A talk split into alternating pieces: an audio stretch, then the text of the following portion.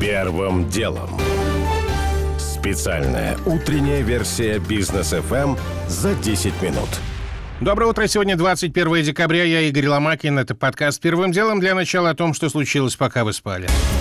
Губернатор Кемеровской области Сергей Цивилев попал сегодня в автоаварию, сообщили Интерфаксу в пресс-службе администрации правительства региона. Это случилось утром на трассе Кемерово-Новокузнецк. Цивилев ехал на встречу с семьями погибших горняков шахты Листвяжная. По последним данным, сам губернатор в порядке, но в ДТП есть пострадавшие.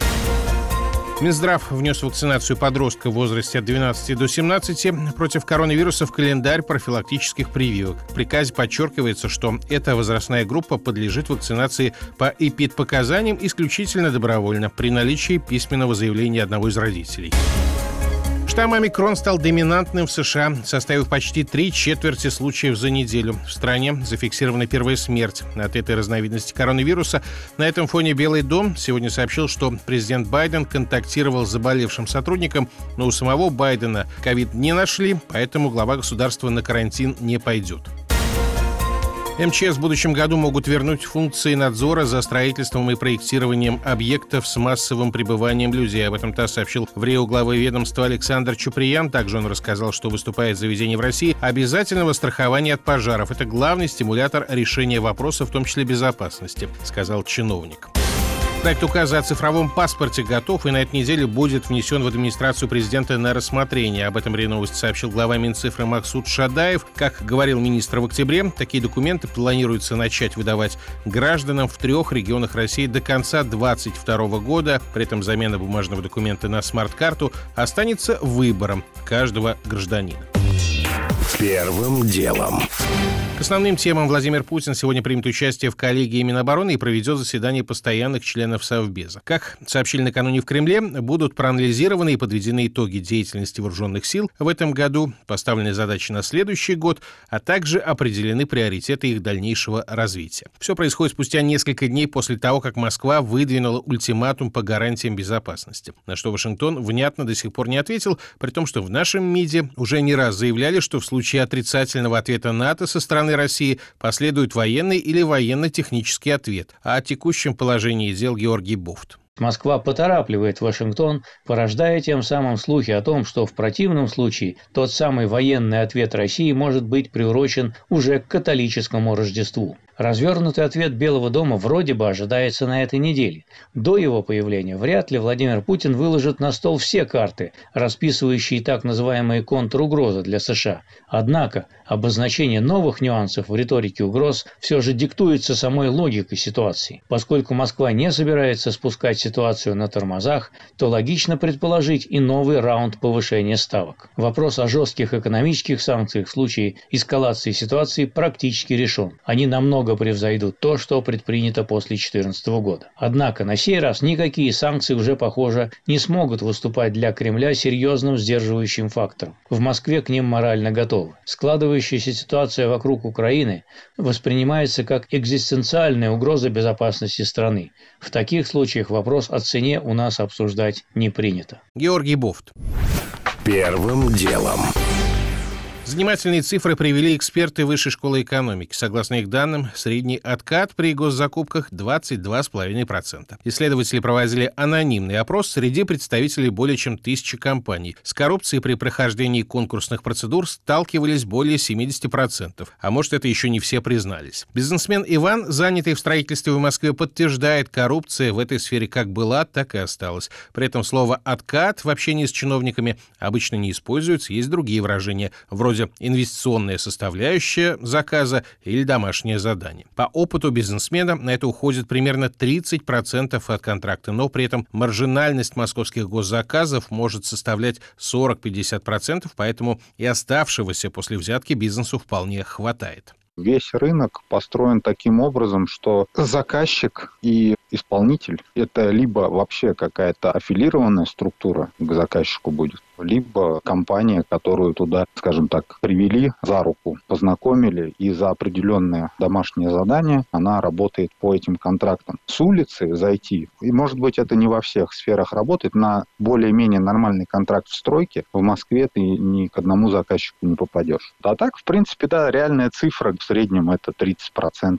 хочет заказчик за какие-то крупные контракты. Впрочем, это именно простроительный сектор. Павел из Петербурга занимается поддержкой в рабочем состоянии резервного электропитания. Его заказчики, в том числе больницы. И вот что говорит этот бизнесмен. Рынок стал более проходной, потому что, как я понимаю, никто на госденьги сейчас не зарится. С учетом уголовных дел и всего, что относится к откатам и ко всем делам. Я могу сказать, те компании, которые, наверное, брали откаты или что-то либо в этом, они пропадают с рынка. И сейчас более ликвидно стало работать тем, кто работает честно. Народ перестал верить государственным деньгам. В этом году намного намного меньше поставщиков таких услуг, чем было годом раньше или двумя годами раньше. Но даже если ситуация с откатами действительно улучшается, это не значит, что стало хорошо. Эксперты ВШИ отмечают, в прошлом году рынок коррупционных выплат в стране превысил 6,5 триллионов рублей. Это более трети доходной части федерального бюджета. Примерно такие же деньги государство, например, тратит на образование или здравоохранение.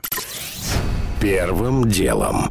Как у Азимова, только по-настоящему в Совете Федерации написали свои законы робототехники. В законопроекте, подготовленном главой Комитета Совет Федерации по экономической политике Андреем Кутеповым, дается определение понятию «робот», закрепляются принципы взаимоотношений робота и человека и вводится запрет на оборот роботов, способных самостоятельно принимать решения. Но пока вопрос не актуален, уверен профессор кафедры уголовного процесса юрфака МГУ Леонид Головка. Это, конечно, избыточное совершенно регулирование, следующее за некой модой и совершенно не отражающее реальные процессы, которые сейчас происходят в науке. Никакой автономии сознания нет, и в ближайшее время достигнуть его не удастся. И в конечном итоге, если мы столкнемся под именем робота с каким-то очень опасным феноменом, когда будет причем ущерб, не дай бог, там, жизни людей, то ответственность будут нести, разумеется, не робот, а конкретные люди, которые этот механизм запустили, которые отвечали за его программное обеспечения. Это в любом случае будет расследование техногенных обстоятельств, за которым всегда стоят люди. Поэтому переложить их на некие якобы автономные машины, ну, это по меньшей мере наивно. В любом случае будет хорошо, если законопроект Кутепова станет приглашением к дискуссии, потому что машины становятся все умнее. Напомню, что еще в марте прошлого года робот, находившийся в полностью автономном режиме, впервые убил человека. По данным ООН, это произошло в Ливии. Квадрокоптер турецкого производства «Каргу-2» был запрограммирован для атак так целей без необходимости команд. От оператора жертвой робота стал боец армии Халифа Хафтера. Первым делом. Он лирой засветил народу своему. Турецкая валюта продолжает полет в пропасть на фоне того, что президент Эрдоган продолжает проводить эксперименты с ключевой ставкой. В прошлый четверг послушный главе государства Центробанк понизил ее, и лира два дня подряд рушилась. Вчера утром за доллар давали 18.40. Однако в понедельник днем Эрдоган провел словесную интервенцию, после чего лира подросла сразу на 18%. По сравнению с закрытием в пятницу 13,5 лир за доллар. Впрочем, в январе курс был 7,40, минус 60% 10% за год. Это уже привело к росту цен практически на все в Турции, и на продовольствие, и на стройматериалы, и на недвижимость. Зато и кредиты резко подешевели, говорит управляющий партнер турецкой компании Real East Group, это строительство, агентство недвижимости Инвестфонд, Замир Кулиев. Я могу брать кредиты очень по низким ставкам, и это мне только плюс. То есть я могу купить землю, строить за дешевые деньги. Ну, вы представляете, вот, к примеру, вчера я, взяв кредит, должен был 24 сверху заплатить процента, а сейчас 14. На больших суммах это очень большие деньги. И причем лира же тоже обесценивается, еще ты от этого выигрываешь.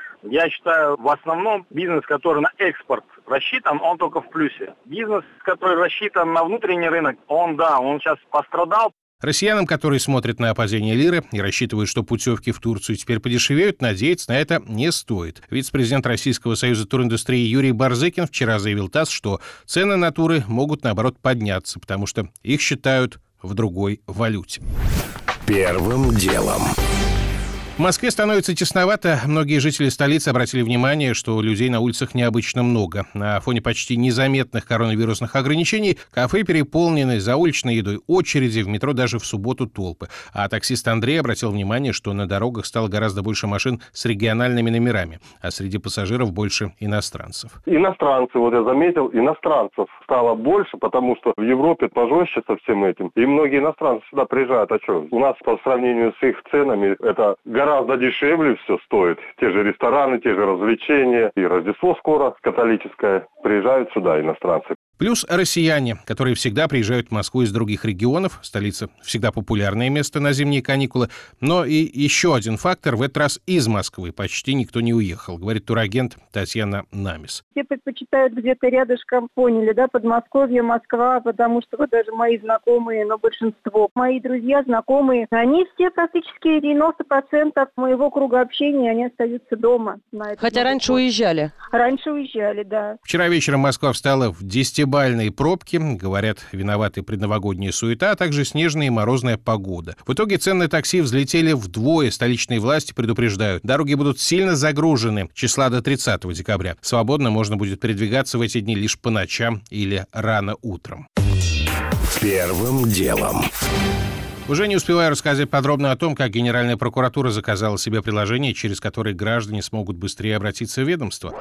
О том, как началась новая жизнь старого мистера Бига после того, как этот персонаж из «Секса в большом городе» умер по сюжету сиквела. На актера Криса Нота посыпались обвинения в харасменте.